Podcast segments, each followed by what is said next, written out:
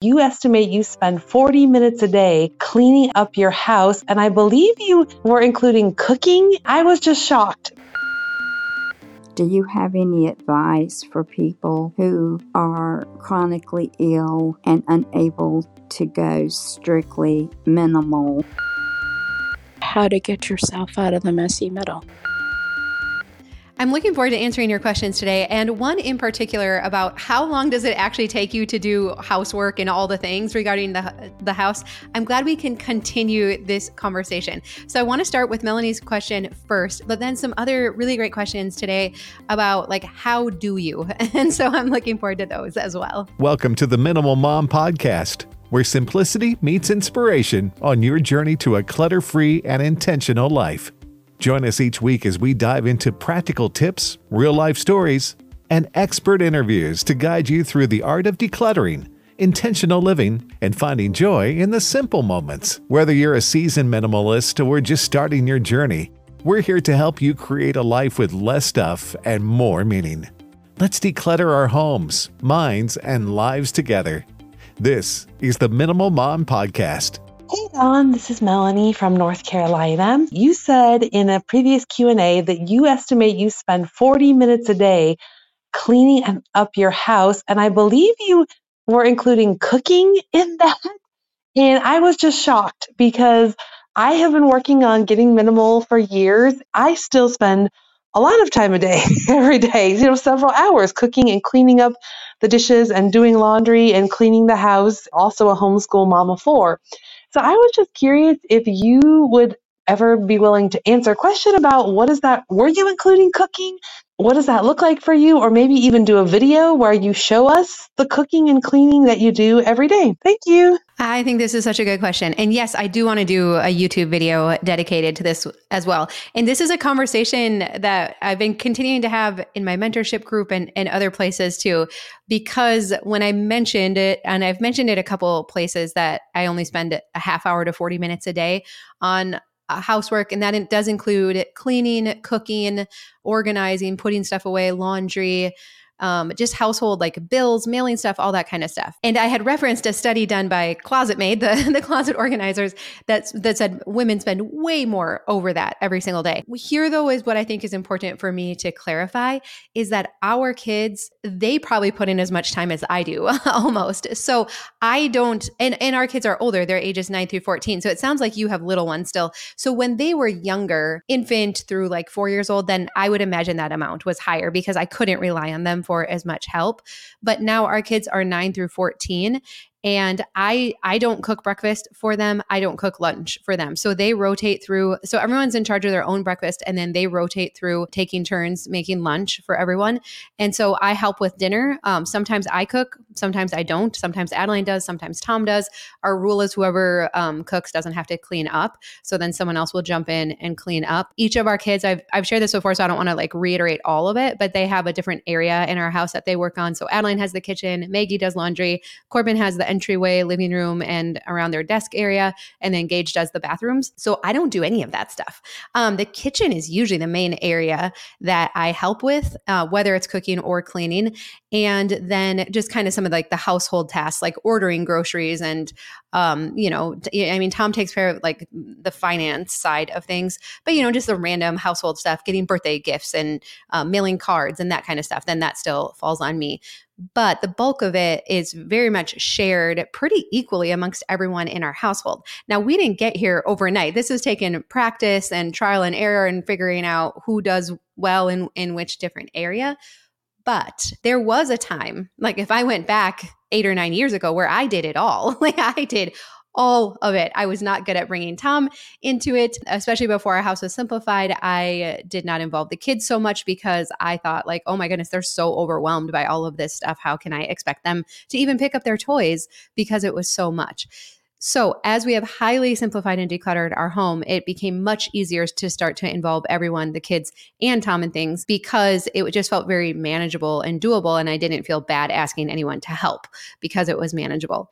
So I would encourage you, if you are still spending more time than you would like, that we continue to invite our kids to help more, to practice letting them help, you know, uh, eh, figuring out where it might be helpful to include our spouse or partner some more, but also continue, keep working to declutter and simplify our home. Like our homeschool is really simple. like I don't even have lots of like craft supplies or games or manipulatives or uh, extra curriculums around because I know myself and I would not enjoy it as much if there was that stuff and I knew I couldn't manage it as easily.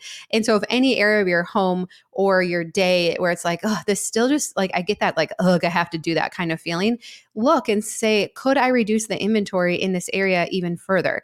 Kids' toys, laundry. Like it's very counterintuitive to say if we would reduce the amount of clothing each of us has, that's going to make laundry go so much better. And therefore, our whole house is going to feel cleaner because there's not random baskets or piles of laundry around the house. That is still pretty counterintuitive for most of us, or that, you know, reducing the number of dishes. So everyone in our house has to load the dishwasher or wash dishes after a meal.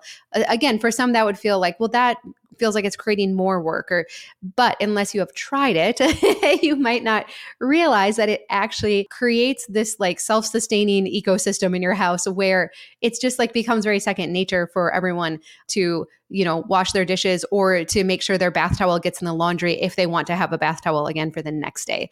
So by continuing to limit the inventory i feel like that is what really makes it possible for that time that I spend each day to stay very minimal and for it not to like begin to expand again. And anytime it does feel like it's it's starting to expand or I have that like, oh, I can't, I don't want to do this. I don't want to clean the kitchen. I don't, I'm like, ooh, I bet that's a sign that inventory has crept up because actually like I enjoy maintaining our house now and keeping it picked up and tidy and cleaned and you know and it's uh, not a big deal at all to to involve the kids because we have practiced that. So I have talked about that more in other podcast episodes so I don't want to like go into all the nitty gritty again of how I involve them. And we can link to the podcast where I talk about that. But it is something that takes practice. If you do have younger kids, then I do admit, like, yes, you probably will be spending more time than 30 to 40 minutes, but it's the perfect training time where we're training them uh, that this is how our household works and this is how we do things. And they get to practice it and we make adjustments as we go. I have a chronic illness no energy, so the doctors have encouraged me to use the dishwasher, which means I do have more dishes. Do you have any advice for people who are chronically ill and unable to go strictly minimal? This is such a good question. And of course, my disclaimer up front is that I don't have personal experience with something like this, but I really have been trying to learn more about it I definitely empathize with those of you um, who have limited energy and physical limitations. I've really wanted to learn this well so that we can help each other with it, right? Number one, I think there, if you really took inventory of which areas in my home might I need to have a little more inventory because I might not be able to do laundry every day or because I don't do the dishes after each time I eat, that there's probably actually only a few areas where you might need to have a little bit more inventory, like you said, with dishes or laundry or maybe bed sheets, uh, because you have someone help you with laundry and you don't do it as frequently. So, but you still want to change out your linens every so often. As you're much more realistic about your energy limitations and physical limitations, it's not practical to have extra inventory in many, many other places. So, you probably won't need as many serving dishes or linens, decorative linens, or for entertaining or hosting um, big events. You might decide to pare down your craft supplies or other hobby items you might realize that, yes, I need to have enough laundry so I can go a week, but I'm not wearing dressy clothes or fancy clothes, or I don't need all those shoes or handbags or all these other things that we have acquired over the years. And for those of you who do have um, physical limitations and energy limitations, or, you know, just bandwidth, right? Where you're just like, well, I physically probably could do something, but I don't feel like it and I don't want to. And that's, that's my hurdle each day, right? Is to, to actually do it. Then you especially benefit from having a highly simplified home and space. If you can get there, we'll talk about the limitation then of like actually getting your house fully decluttered. But how good would it feel to live in a home where you don't have all of this stuff mocking you. You don't have the old craft and hobby supplies saying, Why aren't you doing me? You don't have lots of books saying, Why aren't you reading me? Dress clothes, why aren't you wearing me? And shoes, and why did you spend money on me? And now you're not using me. And so, if we would highly streamline our space, set it up to serve us for our current reality by really limiting the things that that would feel really good. I was surprised this past uh, sunday we just didn't have anything on the calendar and so we had this whole afternoon of just free time and the girls were away at a training thing for a camp they're going to and so just the boys were home and it was tom and i and it was sunny and it was beautiful but still cold right? We're in minnesota so you had to be inside and i was like oh my goodness, I can choose whatever I want to do today because I don't feel like I have to be cleaning or organizing. And so I sat in the chair in our bedroom and I read a fiction book, like it was like a, you know, a mystery one where you like really get into it and you don't want to put it down. And I had a can of uh, caffeine free Diet Coke and just sat in the sunshine and read. And I'm like, how incredible that I can just sit here and do this today because I'm on top of all the things I'm, I'm managing. It doesn't mean my to do list is done, but I have a good grasp on it. I don't have to be feeling like I should be cleaning or organizing or anything like that right now. And I could just fully just sit there and enjoy the time and not have to be doing anything. That's where I feel like giving you permission to say, hey, it's okay you can let go of the hobby things and the craft things and the extra clothes and the extra blankets and the extra bath and body stuff and all these things the serving dishes and and all the things that we've acquired and you can right now say you know what for me if I have a free weekend, that's not how I want to be spending my time. Or if I do end up with a little bit of extra energy or physical energy, I don't want to be spending it managing things. I want to get that stuff out. And there's other ways that I would use that extra burst of time or energy that I get. Now, it's kind of chicken and egg though for those of you who do have physical limitations because it's a lot of work to declutter your house. It's a lot of physical work, it's a lot of mental work, you know, all of these decisions. And so we really have to go into it with the mindset of, I'm getting rid of 90% of this stuff. I am setting up my house and my atmosphere to serve me right now and not the other way around. And therefore, most of this stuff has to go, and that's okay. I acquired this stuff at a different season in life. I had ideas and plans of how I would be able to use and spend my time. That's not my current reality. So, the most kindest thing you can do for yourself right now is to say, That's okay. I'm going to move this stuff out so it's not continuing to mock me and you might have to recruit outside help to be able to do so. I know many often don't want to bring people in from the outside to help them with this because either we can feel embarrassed about the stuff we've accumulated, that it's not better organized or taken care of. We don't really know what's in there. Like, what are we going to come across as we're pulling it out? But if you would be willing to invite someone else in um, to help you, whether it's a friend or a family member, maybe even hire someone, you know, for a few hours here and there that does organizing. People that do organizing also generally help with decluttering, that it's going to be a, a really good investment that is going to continue to pay off. Because if you really can get your house simplified and just set it up to serve you now in your current reality, the mental burden that is going to be lifted is it's incredible. Like it, it's so powerful. And so I think it would be a really good investment. Or if you do have people around you, so many people around you want to feel needed and they want to help. Like if you would invite them in and allow them to help you and let them know upfront like what your goals are for your space, I just think you're going to find so much freedom in that. So that would be my encouragement to you is to just be really aware of your current reality, how much time and energy you have to be using all the stuff, and really tailor your space to serve that season that you're in right now. Hi, Dawn. One of the things that I feel like isn't addressed a lot is how to get yourself out of the messy middle. We can get ourselves to the messy middle, but then it just seems like get stuck here. Oh, yes. This is so good. I love this. Oh, we can all get ourselves into the messy middle, right? So, when you're decluttering your home, um, we like often there's kind of a we call it like a success path, like a path we go through. So in the beginning, you're excited and you're like, yes, I I want to live simply. Maybe you don't want to like be an all out minimalist, but you're like, I see the value of having so much less stuff to manage. And so you're excited and you get started. And before you know it, you find yourself in the messy middle where you've made progress. You maybe even feel, I mean, I just remember feeling like I have made 84 trips to Goodwill. And yet I come back home and a day or two later, I look around and I'm like, but there's still so much more. There's so much more. And so we get to this point where we start to feel discouraged. We're like, am I even making any progress? Meanwhile, we still have to do all the daily upkeep of our house, right? We have to clean and cook and do all those things.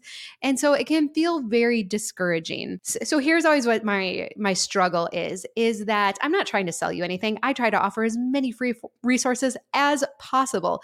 But sometimes we need extra support around us and we can't always do it all on our own. So some of the best ways that we have come up with to offer that to you is like our take your house Back course. We'll be doing another all day declutter the end of April. So we'll start talking about that again in April. Also, I have our mentorship group. It's $15 a month, but in there, we do body doubling, we do challenges. We, every week, we do a weekend challenge.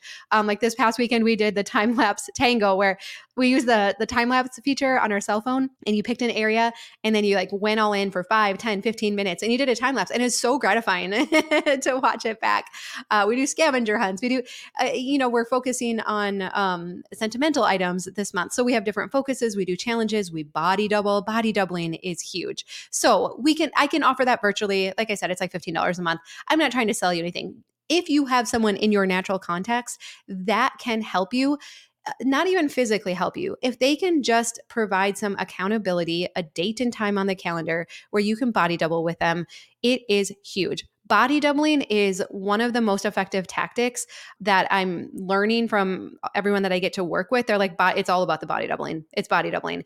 It's having someone else alongside you. Now, I think you can even body double with older kids.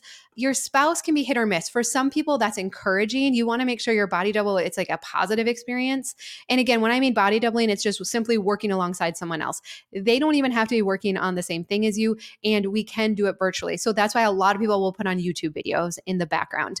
And so for many, you can put on a YouTube video, a podcast, something like that, and get going and make good progress. But for others, we need more like the dates and the appointments. And that's where if you do invest in like a resource, like a course or mentorship group, those then become built in for you. But if you have people in your natural context, um, maybe it's a friend and you're like, hey, I need to declutter my house. Do you have any decluttering you need to do? And like, probably most likely they do too.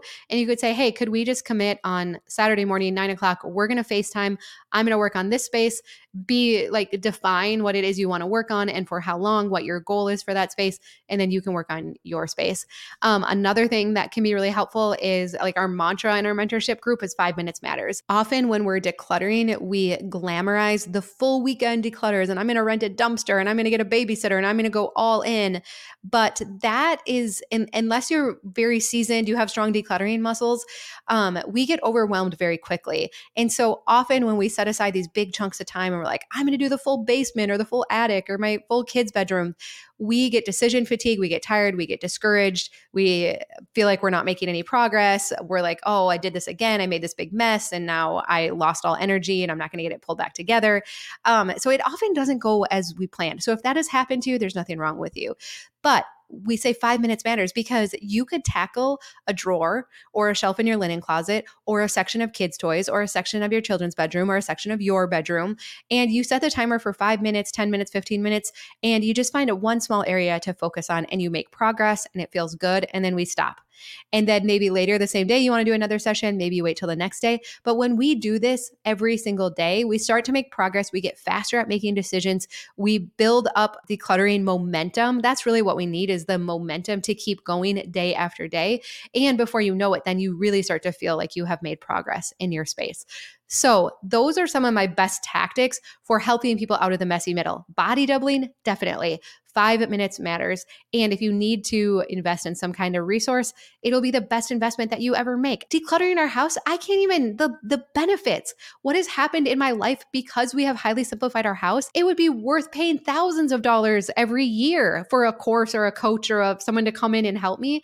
And I know many of us don't have that kind of resources to put towards it, but the value of getting your house decluttered, it is so huge that if you have to invest a little bit on the front end, I feel like it is going to pay you back year after year after year. I mean, it is just the the investment is so incredibly worthwhile. It's like guaranteed that you're going to have huge results. You're going to make that money back every month by things you don't buy, things you don't lose, things you don't have to replace. I mean, it's such a small investment for the disproportionate return that you're going to get from it. I believe that. I've, I've often said, I'm like, I, if I could offer some kind of like money back guarantee, like I totally would. I don't know. I don't know. I don't want to get myself in trouble, but it will continue to pay back over and over and over again. Hey, Dawn, Andrea here. I want to ask you a question about living spaces as kids get into teen years. We also have a very small house at 1,500 square feet. I want to be that house that my kids' friends can come and hang out at. But I'm wondering how that's possible when we know that we only have one living space. So, does that mean parents and siblings stay in our bedrooms so that the kids have time in the living room by themselves? We've run into this definitely with our house too, that it's like if someone, if any of the kids are having friends over, like they kind of get the main living areas of the house, right? That kind of becomes theirs because there isn't, like, there's not enough room in their bedrooms either.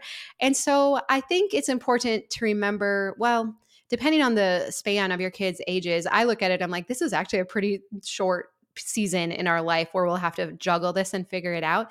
And so, yes, we generally then, like, if Adeline is having friends over, either like we'll send the boys down to my parents' house or um it is like hey you're to go in our bedroom and watch a show or or do something in there or i mean if it's nice out you'll go outside i think it can also be helpful to um, create like a hangout side space outside. Often when Adeline goes to like friend's house, they'll just have a fire outside, even if it's like so if it's cooler out, they can um, hang out outside. You can watch movies outside. I mean, there's so much that can be done outside now, depending on where you live.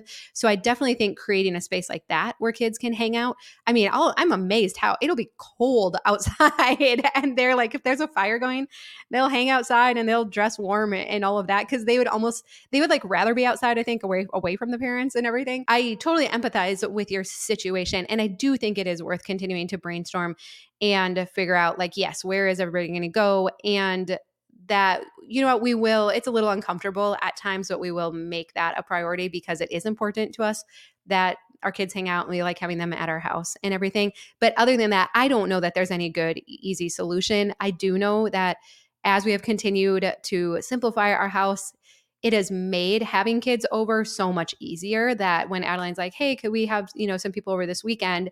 And I no longer have to think in my head about, oh, crud, I need two days ahead of time to clean and prepare and all that, right? That is like, hey, yeah, we can be party ready in like an hour. and that feels so good. So, um, and even when they do need to spend time in their bedrooms, then if if someone's having friends over and the other kids need to be in their room or our room, because they're so highly simplified, it's really not that big of a deal either. So I've been I've been really grateful for that and having all of the spaces in our house simplified so that we can host whenever the kids want to. And that has been really cool. I'm really I'm really glad for that. And I know my mom's listening in her right now, and I don't want her to think it was always like a four day prep thing if we were gonna have friends over at our house growing up. But mom, I don't fault you at all, right? Like she worked her butt off and there was just only so many hours in the day. And so this is in no way me getting down on my childhood or anything like that. I just see the value in it now that it's much easier to have people over, uh, but now that it doesn't take so long to prepare. So I have a question on books. We have four kids we homeschool them. Is it better to keep the books or get rid of the books and just go to the library so you don't have all these books sitting around that you really don't read a lot of? So this is where all the other homeschooling moms will stop following me and like disagree with me. I don't like keeping a lot of book inventory. Uh, it stresses me out. I don't like management managing it, and I agree with you that they don't get read. Just having a lot of books doesn't mean the kids are going to read them, or that that somehow we're valuing reading more if we have a lot of books. So, what's fascinating to me in the book Simplicity Parenting, Kim John Payne, it talks about how kids love repetition. They love things that are familiar. And so he'll even recommend having less than two dozen books available for kids at any given time, whether that means you utilize the library or you rotate them out. And a little while back, Ariel from That Awkward Mom, she did, uh, we did a video together and I had encouraged her to go down to less than 20 books in her son's room. And so she pared it down to 15. And she said she could not believe how much more he read and enjoyed interacting with the book. She'd go in and he'd be sitting there reading them when he had fewer. And so our kids get overwhelmed by inventory really quickly and easily. And again, we often think like, oh, well, if we want to foster a love for reading, then we need to have lots of books. And again, kids find a lot of comfort in repetition, reading the same books over and over. They love to get to the point where they can like read it even before they're reading because they've memorized it and they know it so well.